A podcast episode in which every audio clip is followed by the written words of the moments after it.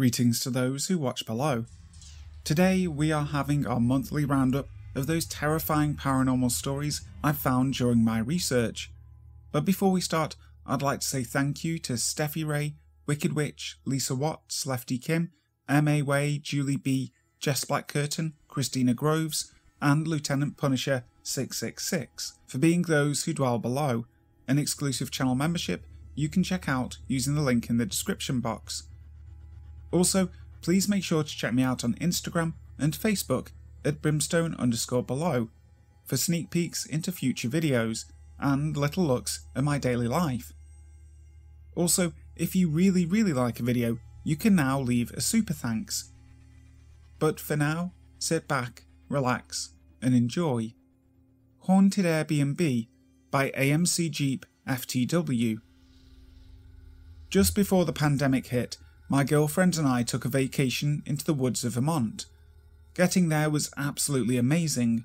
We took our vintage Jeep on the several hour journey and enjoyed the stunning mountain views as we lumbered along the dirt roads toward our rented vacation spot. Getting there was amazing. Roads paralleling rocky rivers, the mountains, the trees, and the rumble of the engine. Honestly, I'm not sure any vacation spot can top the experience of getting there in that Jeep. The first night was a lot of fun. We sat in the hot tub looking at the stars, which were free of light pollution from the concrete wastelands that are cities. After a big dinner and probably too many episodes of American Dad, we went to bed. That night, we heard an extremely loud boom coming from the front door, as if someone kicked it with everything they had. Honestly, I thought I dreamed it because I heard nothing after that, but the next day I asked my girlfriend if she happened to hear it as well. To my surprise, she said she had. The path to the front door is soft dirt, and there is absolutely no way to get to and from the door without leaving perfect footprints. Opening the metal door, I saw only our footprints in the dirt, but there was a dent in the door. The door was metal, it had to have been hit extremely hard by something that somehow left no trace. This was obviously a red flag, but I didn't let it consume me since after checking everything else around the house and our vehicle, it was clear nothing else was touched. Night two's evening went much like the last. After a day of adventures, we sat down in the hot tub looking at the stars, had dinner and shows, then went to bed. This night would go a little differently though. After coming inside from the hot tub, I had a strong feeling we were being watched. We're all familiar with this feeling, and typically there is a source. A window, tree line, just around the corner, you know? But not this time. It just felt like it was coming from literally everywhere, as if every inch of that house was just consumed with eyes staring. There was even more to this feeling. I was also under the strong impression that if I acknowledged this experience in any way, that it was suddenly going to get a lot worse, so I said nothing. Sleeping that night was hard. In terms of noises, there wasn't much that wasn't just a multi hundred year old house settling, but the presence grew stronger. It felt like I was trying to sleep with strangers standing over me in the dark, and I certainly did not get up to pee that night. The morning of what would be our third and final night was a lot different.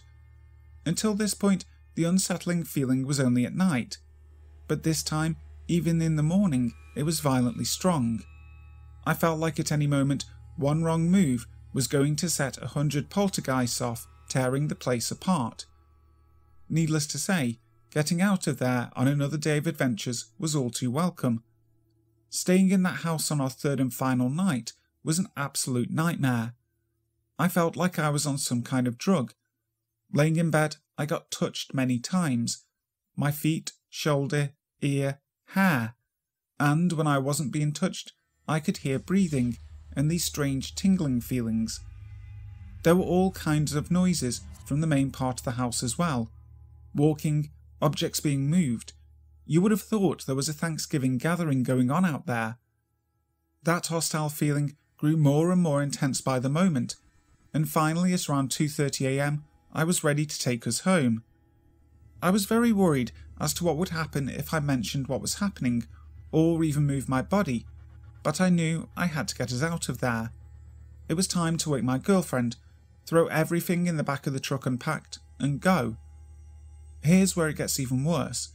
My girlfriend is an extremely light sleeper.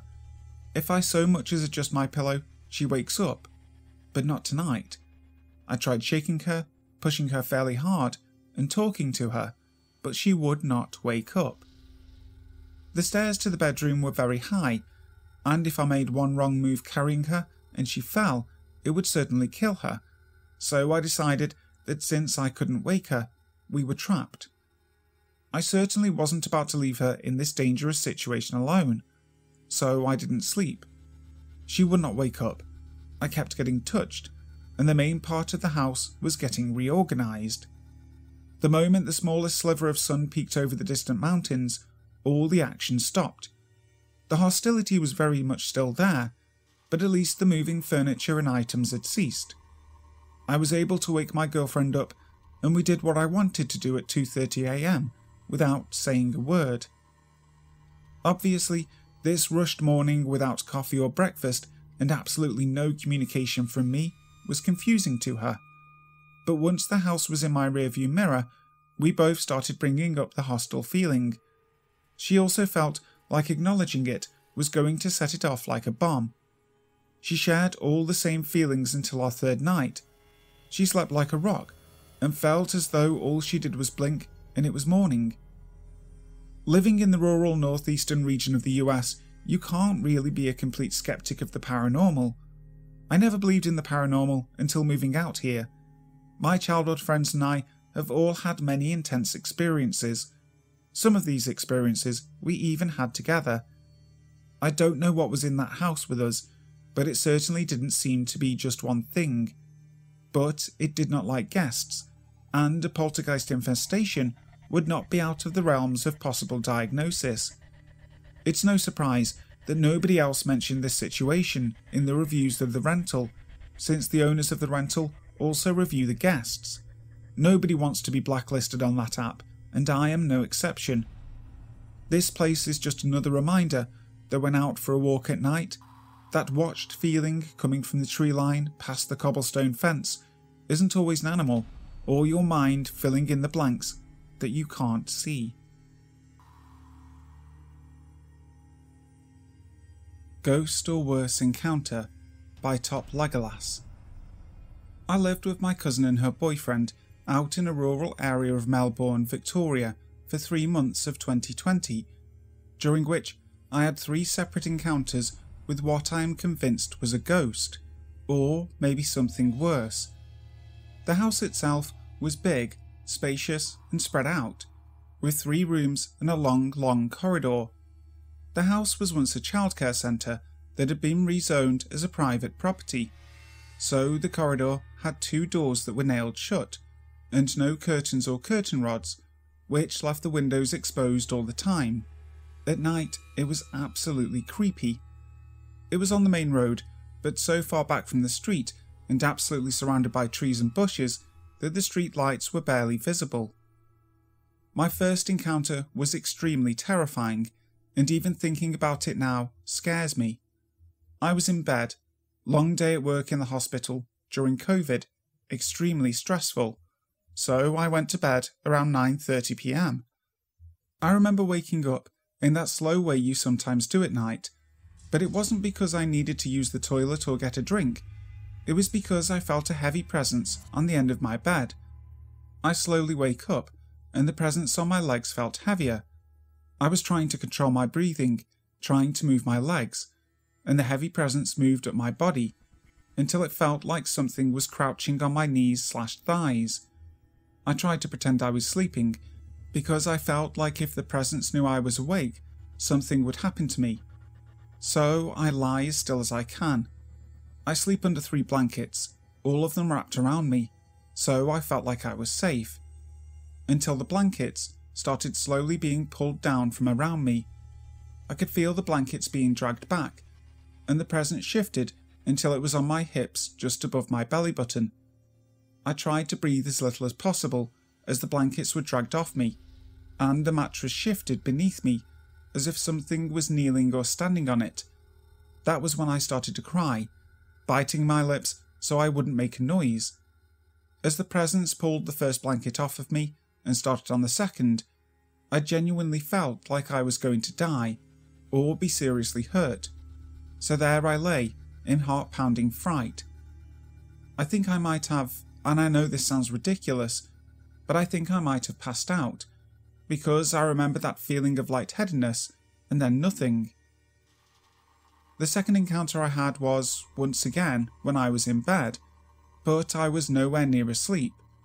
I had tried to watch a few episodes of Collateral on Netflix, but had given up due to stress about an upcoming uni assignment. I was lying in the dark, half covered by my blankets, when something took hold of my arm and tugged it out of my blankets and held it up in the air. Once again I froze, pretending to be asleep. My arm was perpendicular to my body, up in the air, and I could feel something heavy kneeling on my mattress next to me. I tried to breathe slowly, as whatever it was held my arm in a tight grip. I remember desperately saying Hail Mary and trying to casually move my arm, as if shifting in my sleep, but all that happened was the mattress shifted, as if the presence was climbing onto the bed, and it dropped my arm, which tingles for the rest of the night, and felt like it had gone to sleep, or how your elbow feels when you bang your funny bone. My last encounter was an early morning one, because I remember seeing the sunlight through the gap in my blinds. I started to push my blankets off myself and climb out of bed, when something grabbed my waist and pulled me back down, wrapping what felt like an arm around my waist. I froze, unable to move, and this presence pushed up against me and something pressed up against my ear and whispered, No. I remember shaking extremely hard as I pulled myself out of bed and basically bolted from the room, smacking into my cousin's boyfriend who was walking up the hall from their room. Them Soldiers is Dead by Mrs. Ramsay.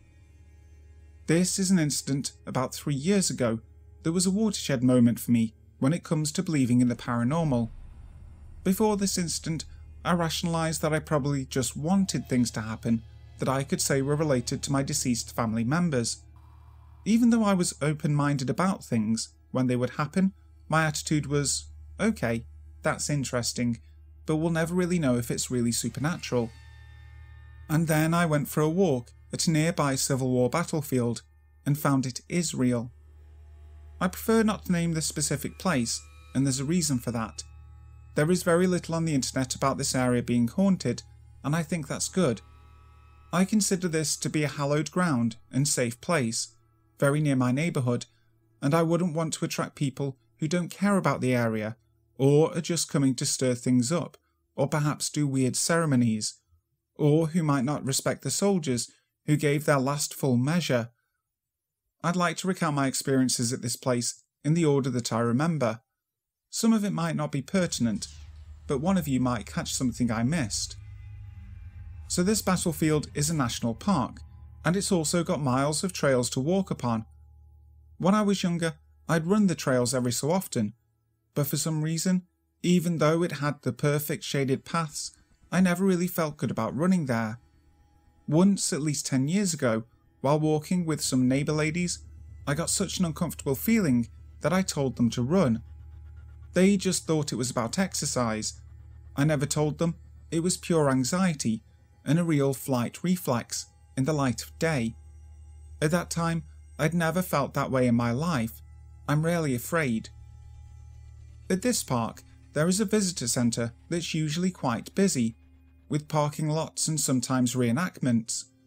But in a more remote part of the park, there is a monument that was paid for by the people of Illinois in memory of their boys who died in one terrible battle in 1864.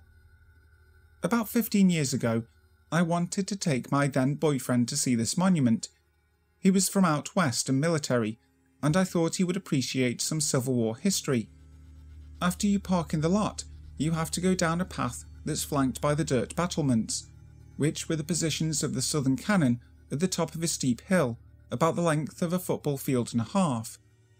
The tall monument stands at the top of the hill, and as we walked toward it, the air seemed to get more humid, and the surrounding woods went dead quiet.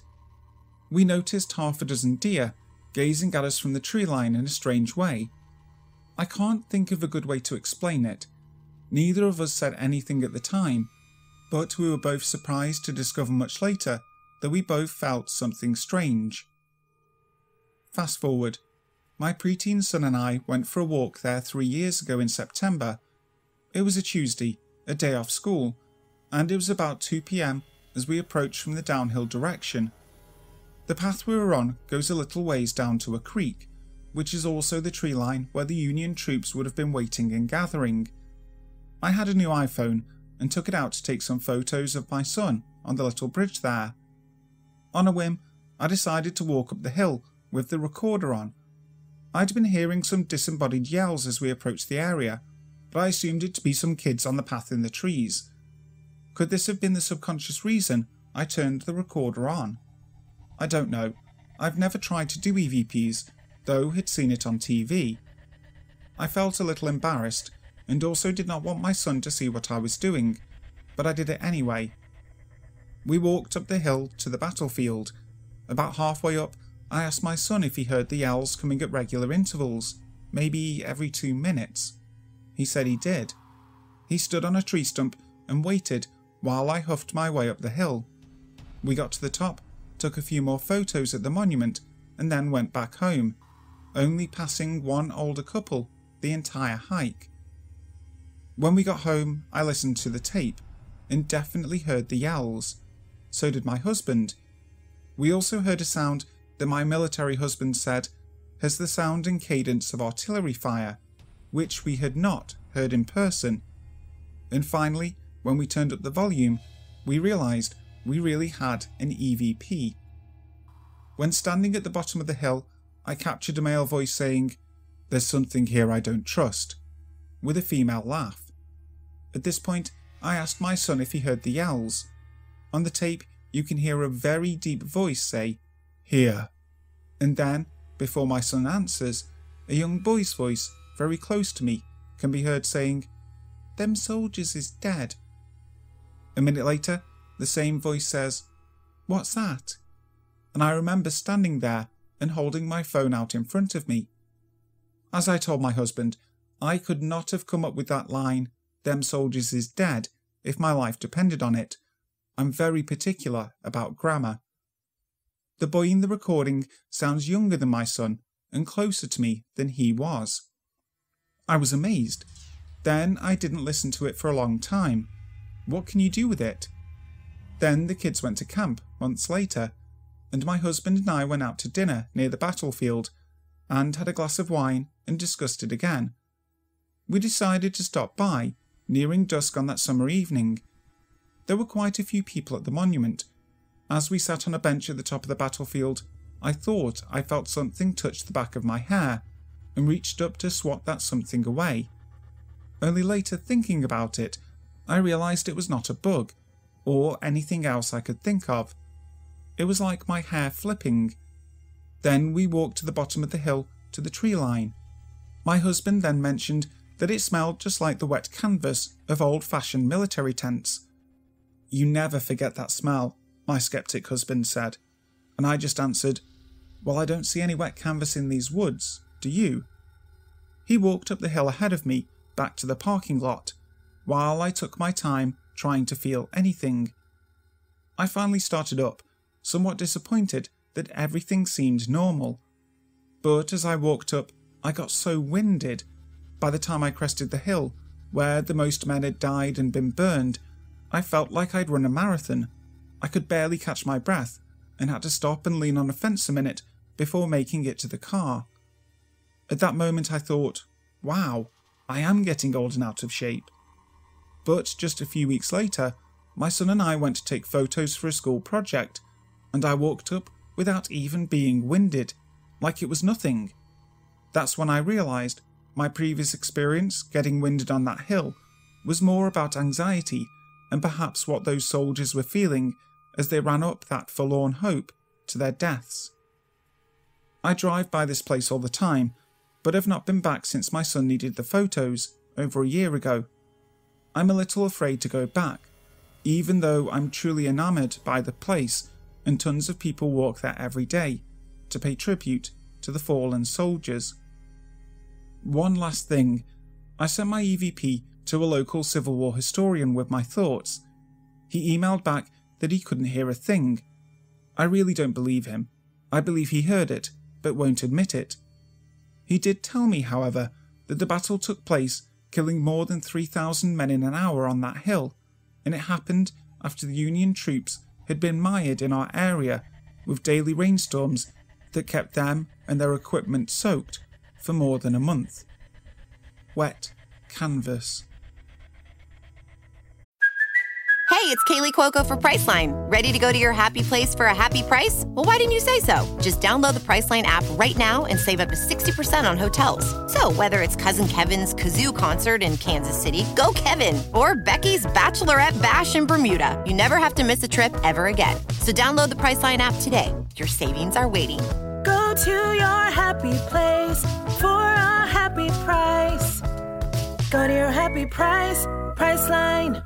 Say goodbye to your credit card rewards. Greedy corporate mega stores, led by Walmart and Target, are pushing for a law in Congress to take away your hard earned cash back and travel points to line their pockets. The Durbin Marshall credit card bill would enact harmful credit card routing mandates that would end credit card rewards as we know it. If you love your credit card rewards, tell your lawmakers hands off my rewards. Tell them to oppose the Durbin Marshall credit card bill.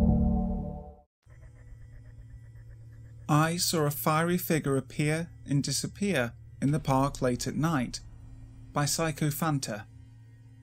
Yesterday night, I was standing in my kitchen doing the dishes at around 3am, as you do. Our sink is in an extended part of the kitchen, which is basically a utility balcony that we made part of our indoors with double paned glass that slides open on one side. Our apartment is on the first floor. Standing at the sink, one has a clear view of the Society's private park, gym building, swimming pool, and a glimpse inside the homes of downstairs residents of different building blocks. Scrubbing away half asleep, I was letting my eyes flit.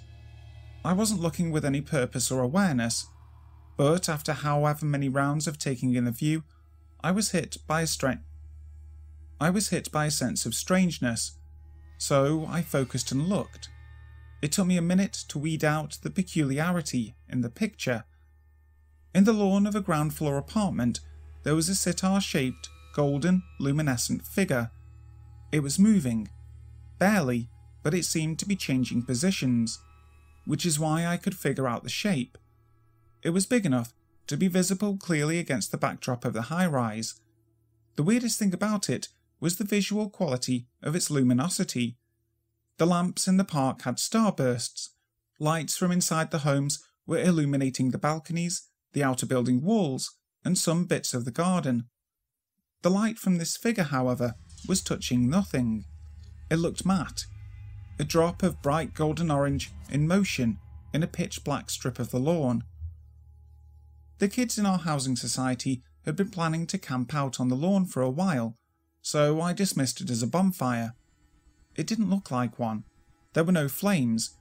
I got the sense of a smooth, epoxy surface, with the light coming from some core inside it. I called out to my mum and brother, who were also awake and in the living room. We're a family of insomniacs, so we tend to burn the midnight oil quite often, which is an issue we should get around to addressing soon. But moving on. As I waited for them, I didn't take my eyes off the fiery shape. My mom and brother saw it too. My brother hypothesized that kids were using some sort of mechanical bonfire. My mom thought it was a Rakash, a creature from Indian mythology, made of fire and mostly sighted at night. They are ghosts that are strong enough to develop a corporeal form. Legends say if one of these formidable creatures decides to follow you, they won't be easy to get rid of. The possessed burns with fever until they are too weak to keep the interest of the Rakash.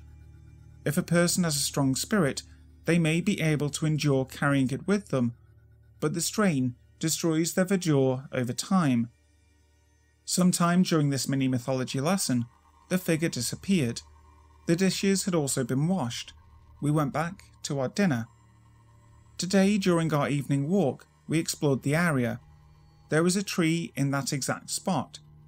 Since it wasn't the dead of night and we were more inclined to conversation, we discussed it and felt much more disconcerted about the sighting than we had the night before.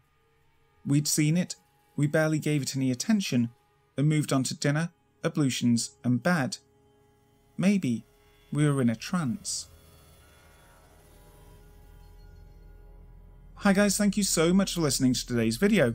If you liked it, make sure to leave a like and subscribe to the channel if you haven't already, making sure to hit that notification bell so that you never miss a video. So, until next time, sleep tight.